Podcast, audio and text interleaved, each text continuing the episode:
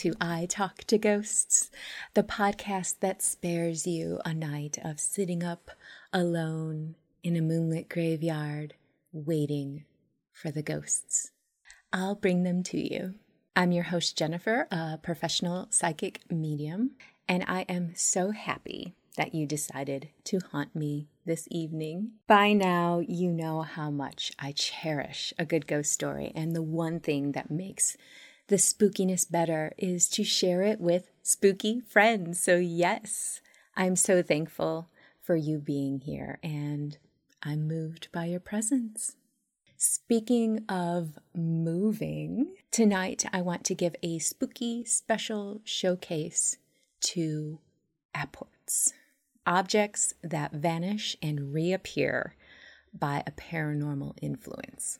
Personally, I think this is one of the creepier aspects of a haunting. It's freaky, right? It defies physics and logic, and quite simply, ghost or not, no one likes it when someone moves your stuff.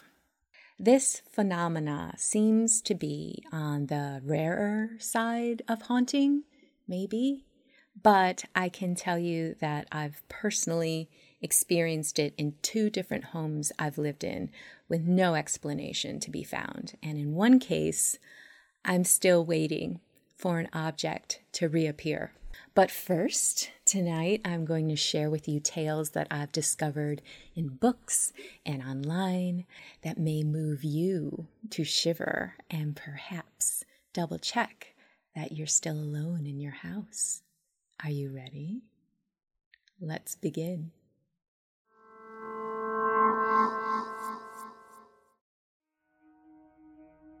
My dad used to visit some clients who lived in a creepy, isolated farmhouse.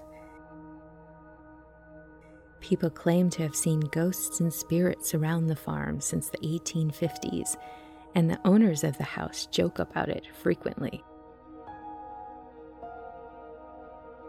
On one visit to his clients, they sat in an empty room around a desk.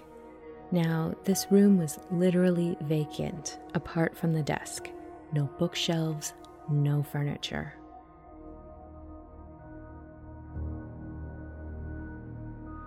They were discussing the area when my dad brings up the ghosts spotted on the farm, and the clients tell him about a middle aged man who died there around 60 years ago.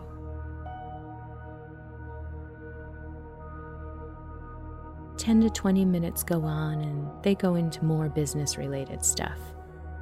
Then, literally, out of nowhere, drops an obituary, a freshly cut obituary.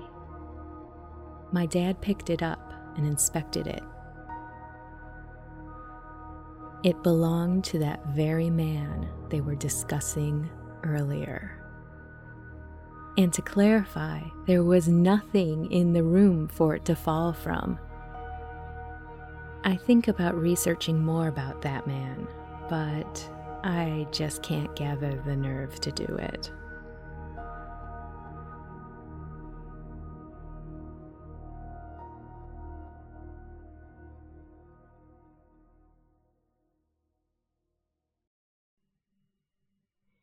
Here's another story for you tonight, dear listener. I am always careful about how and where I place my possessions. I had been on a camping trip with baggage limited to what I needed and what could fit into a small space. A regularly used item that I took with me on that trip was a velveteen pouch containing 25 natural gray rune stones each about one inch diameter and a little heavy. I packed the pouch of stones with a few other items in a black nylon zipper bag. On each of the 10 days I was away, I used the stones at least once, carefully returning them to their special pouch and that pouch in the nylon zipper bag each and every time. I was traveling and camping alone in my own tent, and no one in the neighboring tents even knew I had them. In any case, I specifically remembered using them and replacing them in their pouch and the zipper bag minutes before packing everything into my car to return home. Tired by the time I finally got back, I decided to sleep immediately and unpack all my stuff in the morning. I lived alone, so there was no one else to be disturbed by the heap of luggage in the middle of the floor overnight. Come morning, the first thing I wanted was those stones. The black nylon bag was exactly where I had packed it, but the pouch of stones was not in the bag. I couldn't believe it.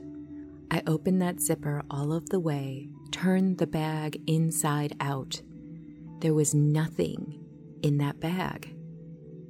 Alarmed, I carefully searched every cubic inch of my luggage, returning in disbelief several times to that empty black bag. But my pouch of stones was nowhere to be found.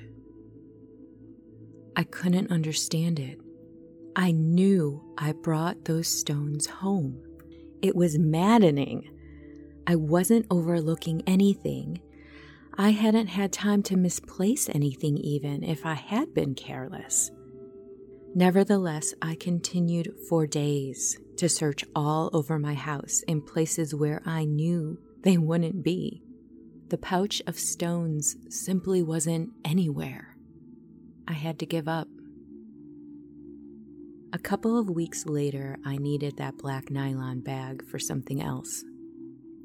I opened the closet where I kept my luggage and reached for the bag. To my astonishment, it was heavy.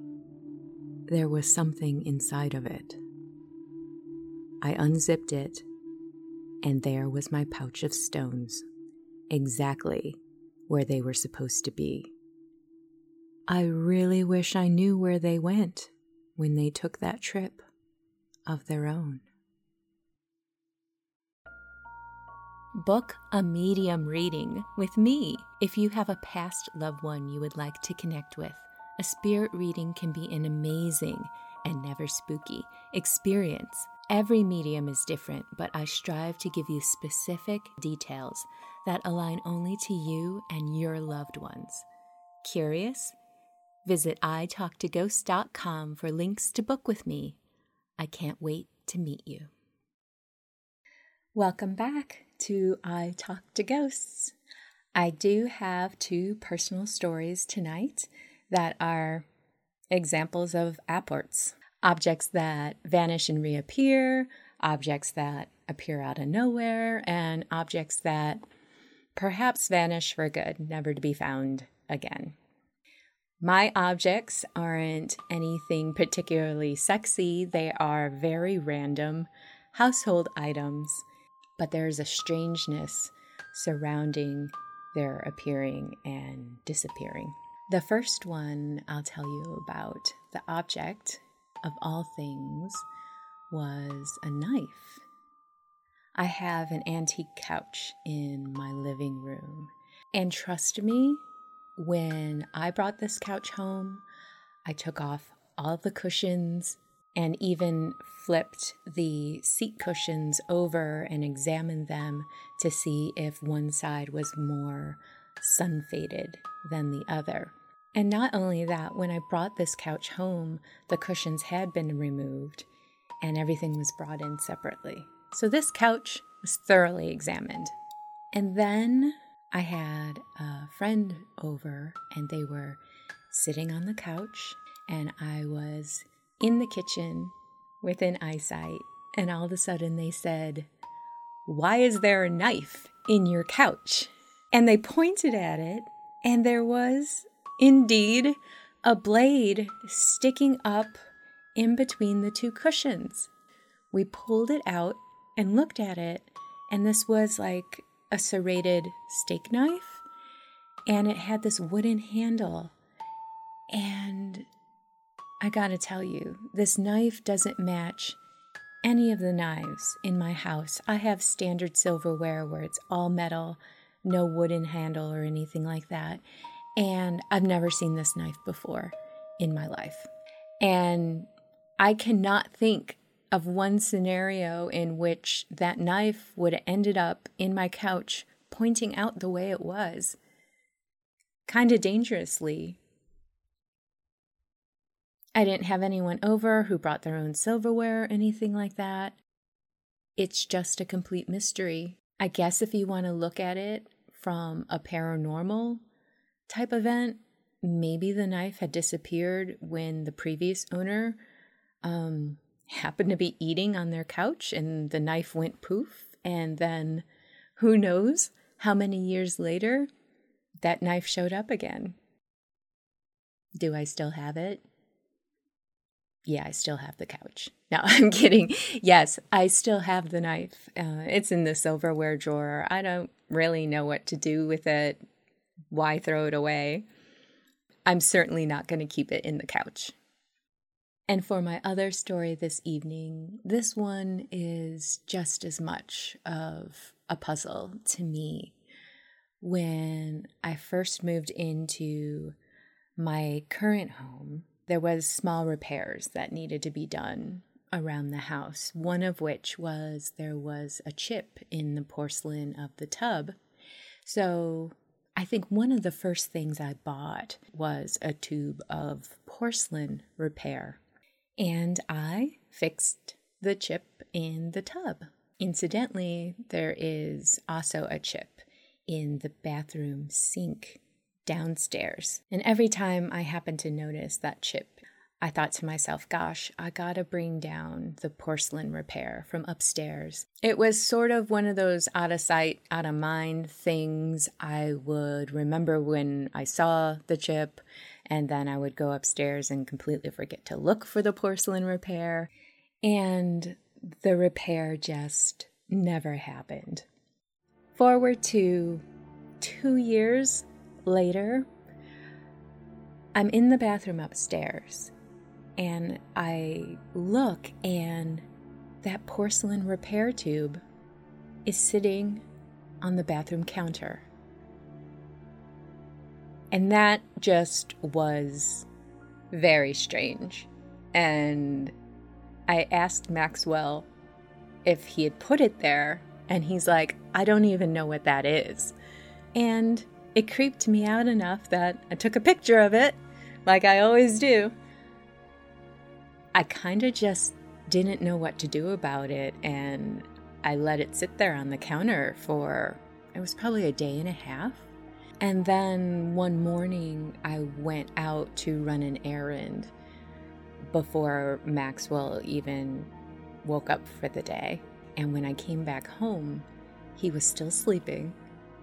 And I happened to go into the bathroom, and the porcelain repair tube was gone. And guess what? It has never returned. I have no idea where it went. And of course, I looked through the whole bathroom, all the drawers and everything, and it's just gone. It's just gone. Will this object ever return? I'll let you know if it does. And with that, Dear listener, we've reached the end of this episode of I Talk to Ghosts. I hope you enjoyed the topic and the stories that I've shared with you this evening. And as always, wherever you go, in your wanderings in this life or the next, come back and visit me. Have a lovely evening and Good night.